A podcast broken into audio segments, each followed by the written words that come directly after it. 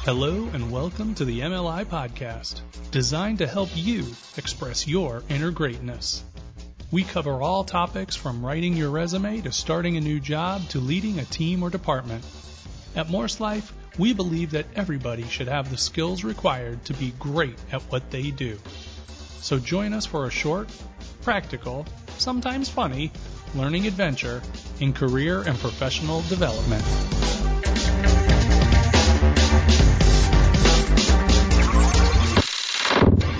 Hello, I'm Jimmy Glenos, Director of the Morse Life Learning Institute. Welcome to the MLI Podcast. Today, you continue your journey to improve your personal effectiveness. We've spent the last four episodes developing skills and honing techniques to make you more productive and more effective in your everyday work and life. In our final episode in this series, we'll review your task list and determine where to spend time to be most productive. Here are four steps to help you prioritize everything in your life. 1. Put things in context. 2. Determine the time available. 3. Assess your energy available. And 4. Rank by importance. Most personal effectiveness systems suggest that you first prioritize your tasks in the ABC 123 fashion. While prioritizing your tasks is a very important part in the process, I suggest you do it last.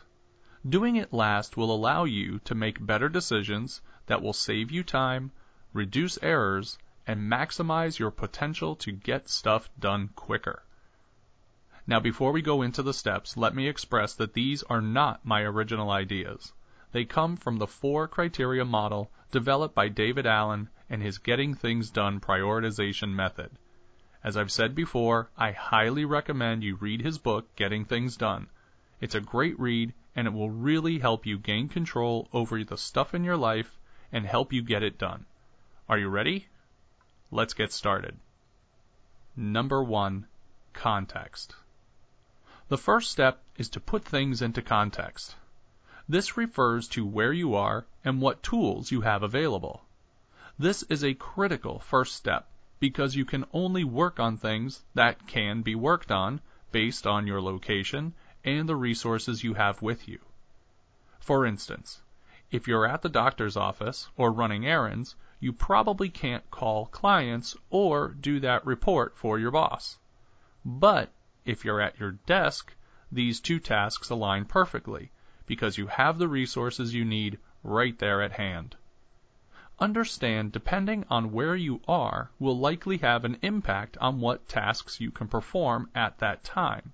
So, first step, put things into context and group them according to your location and resources available. Number two, time available. The next step is to determine just how much time you have available to perform a certain task. For instance, it's 8 a.m and you have to take your kid to a 9 a.m. soccer match.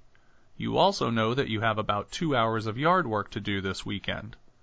Now, unless you've learned how to manipulate the time-space continuum, you'll never be able to squeeze two hours of work into just one hour, so it'll have to wait. And it's okay that it has to wait. It's not like it's not going to get done, it just hasn't met the right time parameters. You can decide to do it later. Or recognize this as a good opportunity to practice your delegation skills with an older child, or maybe even your spouse. Warning, do not attempt this at home. It could be dangerous to your health. Number three, energy available. Now we move on to assessing how much time you have available to tackle your next action. Example, it's 8 p.m. and you're at your desk at home. You have plenty of time before you go to sleep.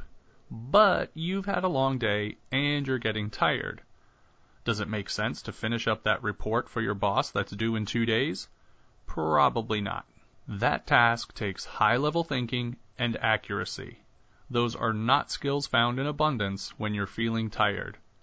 You're much better off looking back at your task list or your inbox to work on some simpler tasks like paying the bills or carving through those articles you promised you would read. Number four, importance. Now that everything has been filtered out and categorized, you need to rank your task items by importance. Now you get to put your ABC 123 method into action. Example.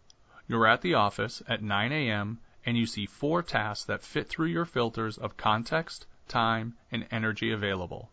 What do you do? You start with the most important task and mark it as A. You look for the next most important task and mark it as B. Continue to work your way down the list. It's just that easy. Okay, it's not really that easy, but it is a simple, proven method to accomplish more things in less time. Start with context. Determine the time available. Assess your energy level, and then rank by importance.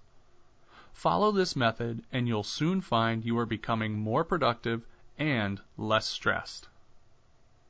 Next time, we'll explore some quick tips to help you be a better communicator. Until then, just remember the more you think about stuff, the less you'll get done. Plan to be appropriately engaged in each moment. Only then will you get more stuff done quicker.